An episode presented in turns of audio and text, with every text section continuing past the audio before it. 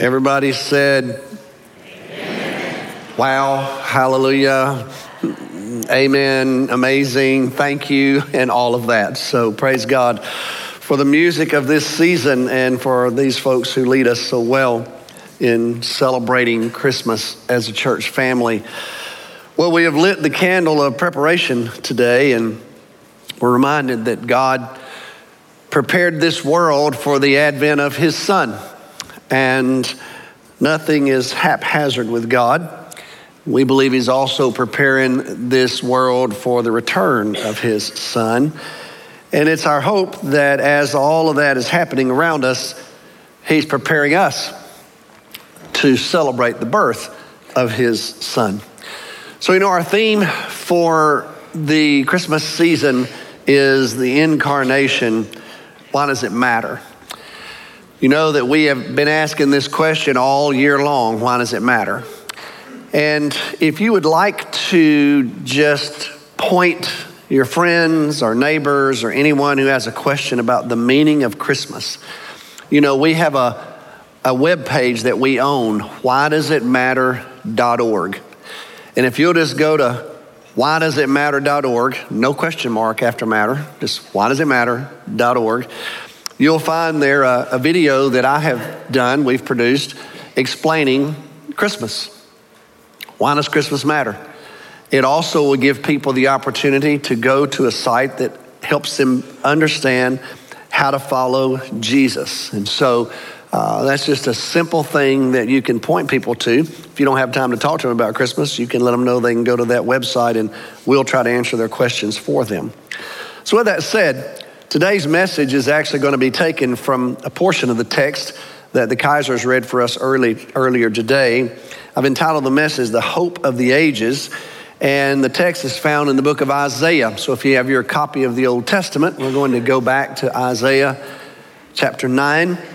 And when we find ourselves in Isaiah, we are some 740 years before Christ. And so, if we go back 2,000 years to the birth of Jesus, if we will reach even further back into antiquity, another 740 years or so, we'll find ourselves in the context that Isaiah found himself in. When Isaiah was prophesying, preaching, teaching, writing, Israel had divided into two nations. It was the northern kingdom and the southern kingdom. The northern kingdom was known simply as Israel. The southern kingdom was known as Judah. And so you had these two groups of people living in Israel. They each had their own kings, they had their own governments, they had their own armies, and they had their own understanding of the property for which they were responsible. Isaiah was a prophet in the south, he was a prophet to Judah, and he was close to the kings of Judah.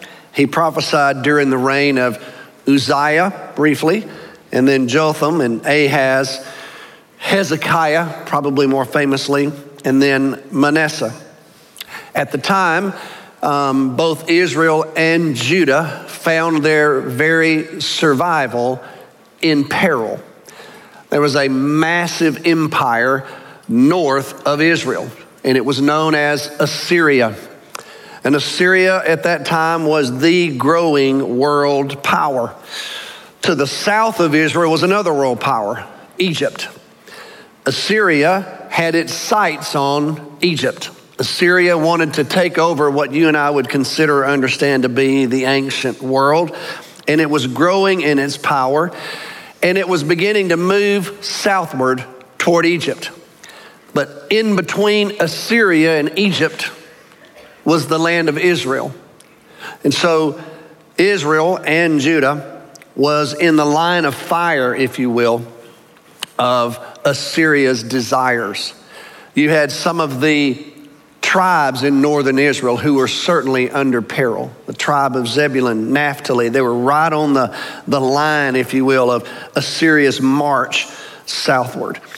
And Isaiah lived at a time where the ancient world was this confluence of pagan cultures and pagan religions and humanistic perspectives. It was a very complex era in the history of the world. It was in that very season when God spoke to this man. And Isaiah will record the messages from God. And as he does so, he provides for us the longest prophetic book in the Bible, and it has the most sweeping perspective of any prophetic book in the Bible. And ever since it's been written, it's captured the imaginations of Jewish theologians and the New Testament writers, and then consequently, Christian theologians have spent so much time in this grand book that we call Isaiah. So, with all that said, look with me at Isaiah 9 as Isaiah is talking about the challenges of Assyria's uh, assault on Israel and on Judah. Uh, Assyria was making its way southward. Everybody felt the threat and the pressure. And the question was, can we do anything to thwart this world power? Judah was so small in comparison to Israel. And if you put Judah and Israel together, they were very small with comparison to Assyria. Some people were saying we need to strike an alliance with each other. Others said, no, we don't trust each other. We need to strike an alliance with Israel. And so, if you can imagine, one, one commentator put it like this you had three mice who were trying to decide what to do with the cat. And they were trying to figure out do we make an alliance with each other or do we go ahead and just make an alliance with the cat and see if we can survive, if that makes sense. It was a very challenging time. In the midst of all that, God sent a message to Isaiah. So look at Isaiah 9, verse 2, where Isaiah says, The people walking in darkness have seen a great light. On those living in the land of deep darkness, a light has dawned. Verse 6 For to us a child is born, to us a son is given, and the government will be on his shoulders, and he will be called Wonderful Counselor, Mighty God, Everlasting Father, Prince of Peace. Of the greatness of his government and peace, there will be no end. He will reign on David's throne and over his kingdom establishing and upholding it with justice and righteousness from that time on and forever. The zeal of the Lord Almighty will accomplish this. And so there's at least a part of the message from the Lord through Isaiah to the people of God. Now, with that said, I want us to fast forward for a moment to 2023 and think about our day because this is where we live. We don't live in the 700 BC era, we live in this era. And here's what I'd say about our context as we are preparing for Christmas as Christians in our society. I would contend that we live in a day where the fallacies of humanistic, relativistic, and mistaken religious worldviews dominate the cultural landscape. We live in a challenging time, I would say. I look around me in this era, it's, it's humanistic, it's, it's relativistic, it's, it's pluralistic, and the worldviews that people espouse in my society seem to me at least to be so faulty and limited. Because you see, your worldview, how, how you view the world, the lens through which you focus all of reality, how do you understand the, the universe is one of the most important things about you. Because it governs your decisions, it, it governs your ability to digest what's happening around you, it affects your behavior, and it is all encompassing. And I'm living in a day where my society is just it seems to be characterized by this eclectic, hodgepodge approach to the explanation of reality. And so, consequently, as I look around my society, at least it seems to me that my society has been led to this confusing, chaotic expression of conflicting worldviews, worldviews that are sometimes held simultaneously by the same people. It's almost as if my daddy used to say this you're talking out of both sides of your mouth. I don't know if that makes sense to y'all. But it appears to me that so many people just talk out of both sides of their mouths all the time. They have they seem to hold conflicting worldviews. There's this fascinating approach in my society to morality and ethics. There seems to be no standard. And what's fascinating to me is it cuts across all spectrums. It's almost like it doesn't matter in this society. You can be a liberal or a conservative or a moderate in any arena, pick it, religiously or politically or whatever. And there just seems to be so much inconsistency.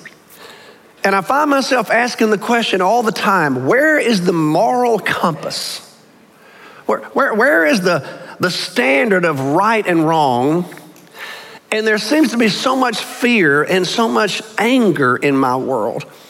And I've watched in my lifetime as we have elevated the self to a throne, if you will. There's this radical expression of individualism in our society. And it seems like the most important value that our society holds is tolerance. You just have to be tolerant. Unless you are facing someone whose views you happen to be intolerant of, and then intolerance is okay. So, like I said, you can just talk out of both sides of your mouth. You can preach tolerance, and then when all of a sudden you rub up against something that you disagree with, then all of a sudden intolerance is okay, at least just for a little while. It's fascinating to me. There's religious syncretism, personal preferences seem to carry the day. It's almost like my contemporary American brothers and sisters, they seem to just shop for religious and philosophical views. It's almost like we take a little bit of this, a little bit of that, maybe a dash of this, and just a pinch of that, and somehow build this worldview that is just filled with so much inconsistency and is faulty and limited in its perspective. I guess what I'm trying to say is it appears to me that creation has just lost its way. So, Merry Christmas is what I would say. so, what's the answer? How do we face it? Well, as I shared with y'all last Sunday, I don't know that anger is the answer. I, here's what I would say about anger I think it's okay to get mad, it's just not okay to stay mad. Because the world will only listen to an angry voice for so long. No, there's got to be something deeper than anger. There's got to be something that motivates us as we try to respond to this deluge that seems to be sweeping across our society that just feels so limited to me and so faulty. So here's what I would propose as we begin to think as Christians about what we're really celebrating at Christmas. I think there's a corrective that needs to happen. And this is how I would put it. I think we as Christians today must engage in what I would call a meaningful pursuit of ultimate meaning of reality. As revealed by the only true God through the revelation of Himself, through His Word, His world, the Word. I think we as Christians, it is incumbent upon us to truly pursue what we believe is the ultimate meaning of reality because our world depends on it, in my opinion.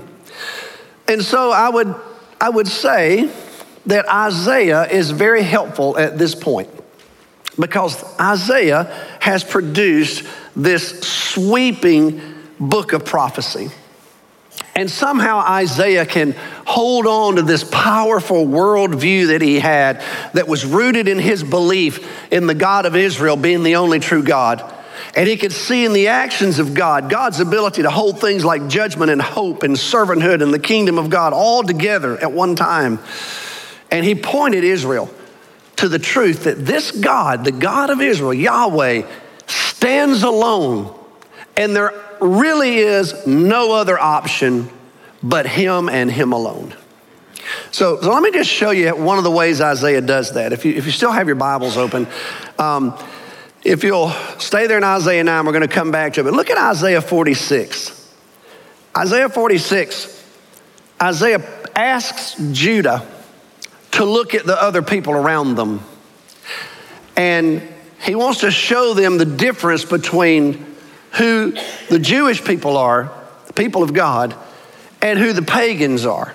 So if you look at Isaiah 46, verse 1, he says, Baal bows down, Nebo stoops low. These are their gods. Their idols are borne by beasts of burden.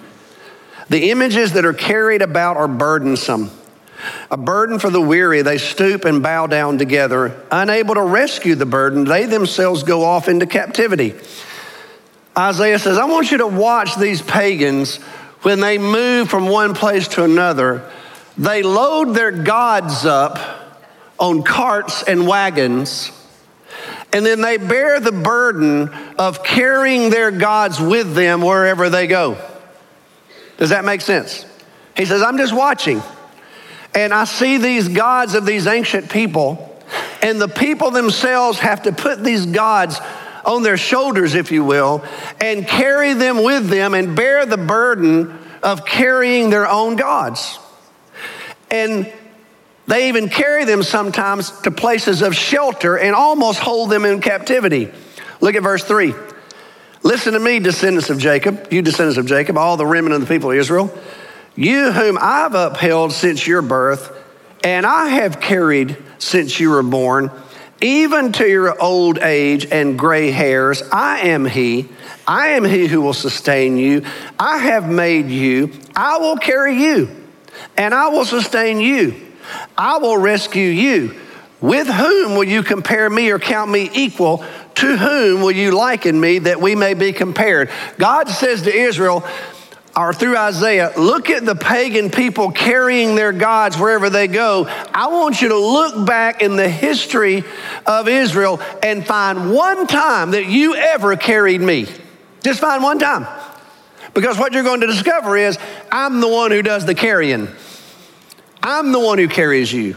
I'm the one who sustains you. You don't bear me like a burden. I lift your burdens from you. As a matter of fact, why don't you compare me to all the other worldviews and you'll see how lacking they are.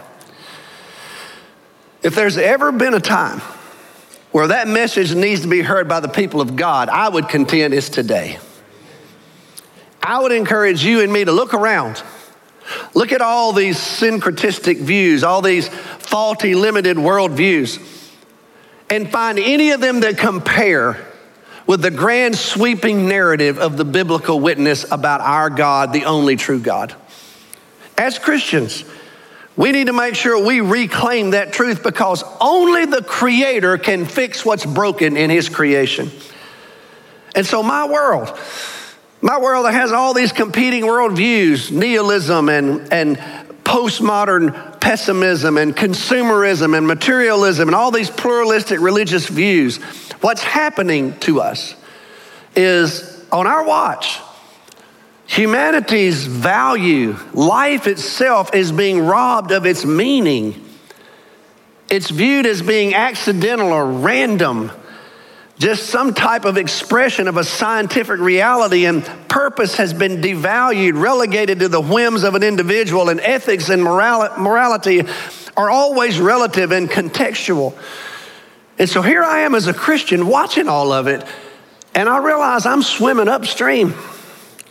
But you know what? I've already done it, and I've made my way to the head of the river. And when I got to the head of the river, the only thing there was God Himself. Everything emanates from Him. And so I have settled in my mind, and I want to invite you to make sure you have as well, because I believe this God of the Bible created everything that is, and human beings have been created uniquely in His image, and He is good and trustworthy and faithful. And the character and the essence of God is the absolute final standard of all morality and ethics.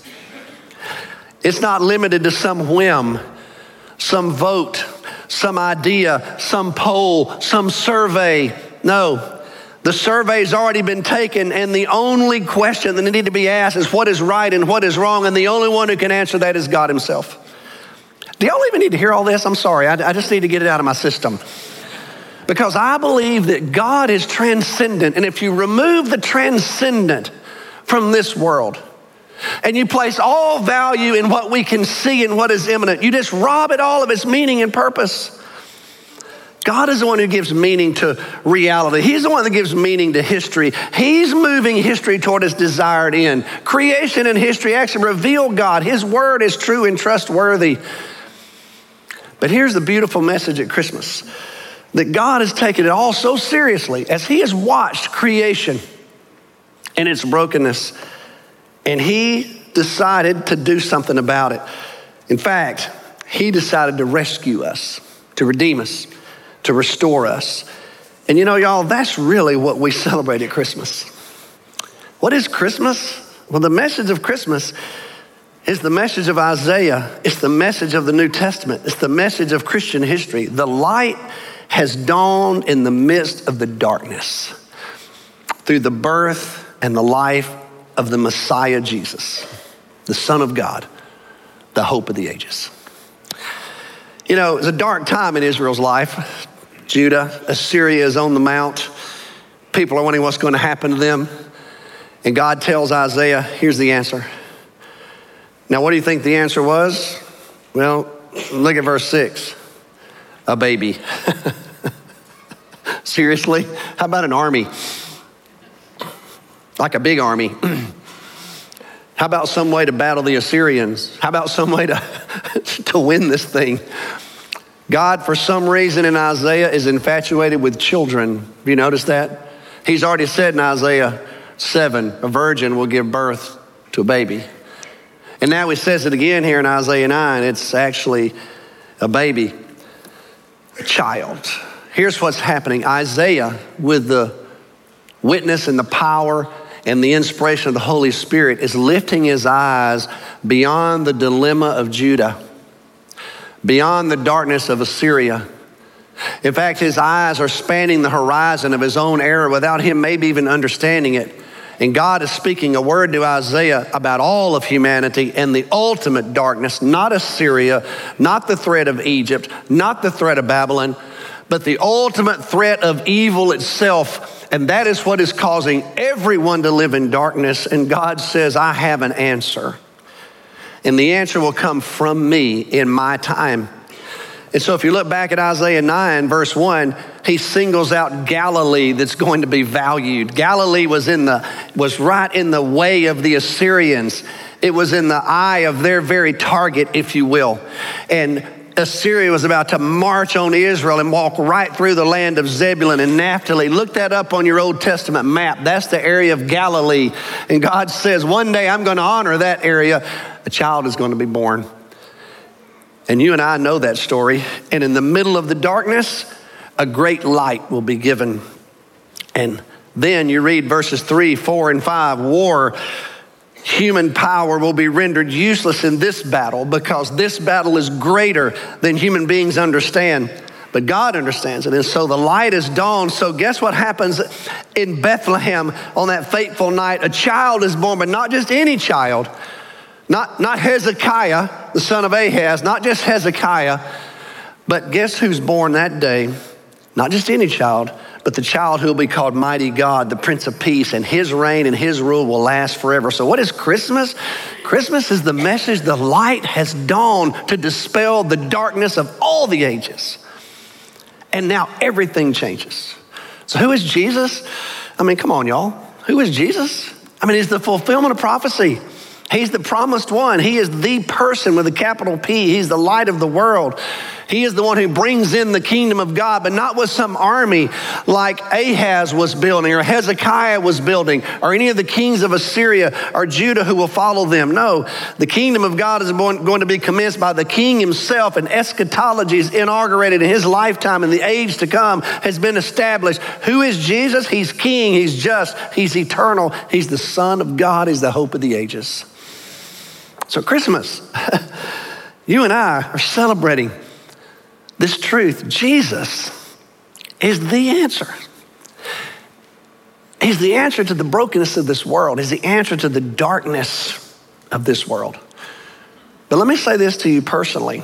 You may find yourself right now in a, a dark season. Maybe you're surrounded by what feels to be the assault of an overpowering enemy. We find ourselves sometimes in those positions where our reality is overwhelming to us. And I would want to encourage you this morning lean into the message of Christmas because a light has dawned, a new day has begun. With the advent of Jesus, everything changes. In history, as a matter of fact, it'll just split time. Everything now is counted after the birth of Jesus. And we are being prepared by God for what's about to come. And so, if you're in the midst of a dark season in your own life, I hope, I pray this Christmas season you will celebrate this truth. A child has been born, a light into the darkness, and He's the Prince of Peace. He is the mighty God. He is our Savior. He's the hope of the ages. And I would also say this as we celebrate it as Christians, we light these candles for Advent. We're also proclaiming another truth that this same God who brought an end to the darkness that night Jesus was born is one day ultimately going to bring an end to all darkness when his son returns next time as the King of Kings and the Lord of Lords. Even so, come, Lord Jesus. Let's pray together. Father, we, we bow before you today just in humility, recognizing that as much as we think we know, as educated as we are, and as many times as we've celebrated Christmas, we're mindful of the fact that perhaps it's truly beyond us to grasp it in its entirety. And so we we bow humbly in the face of this great truth that a child is born, a son has been given. And we celebrate the beauty of that miracle. It truly is a night of new beginnings for, for the world, but also for us individually. And I pray right now, Lord, for those who find themselves in darkness today, in a dark period, in a challenging era of their life, that that darkness would be pierced by the light of the birth of Jesus and the power and the majesty and the magnitude of the incarnation would take hold in the lives of those who need it today.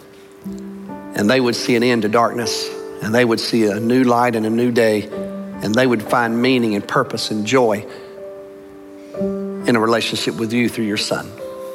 Help us, Lord as your people to celebrate this Christmas, perhaps on a deeper level than ever before. And may we lead others to celebrate with us.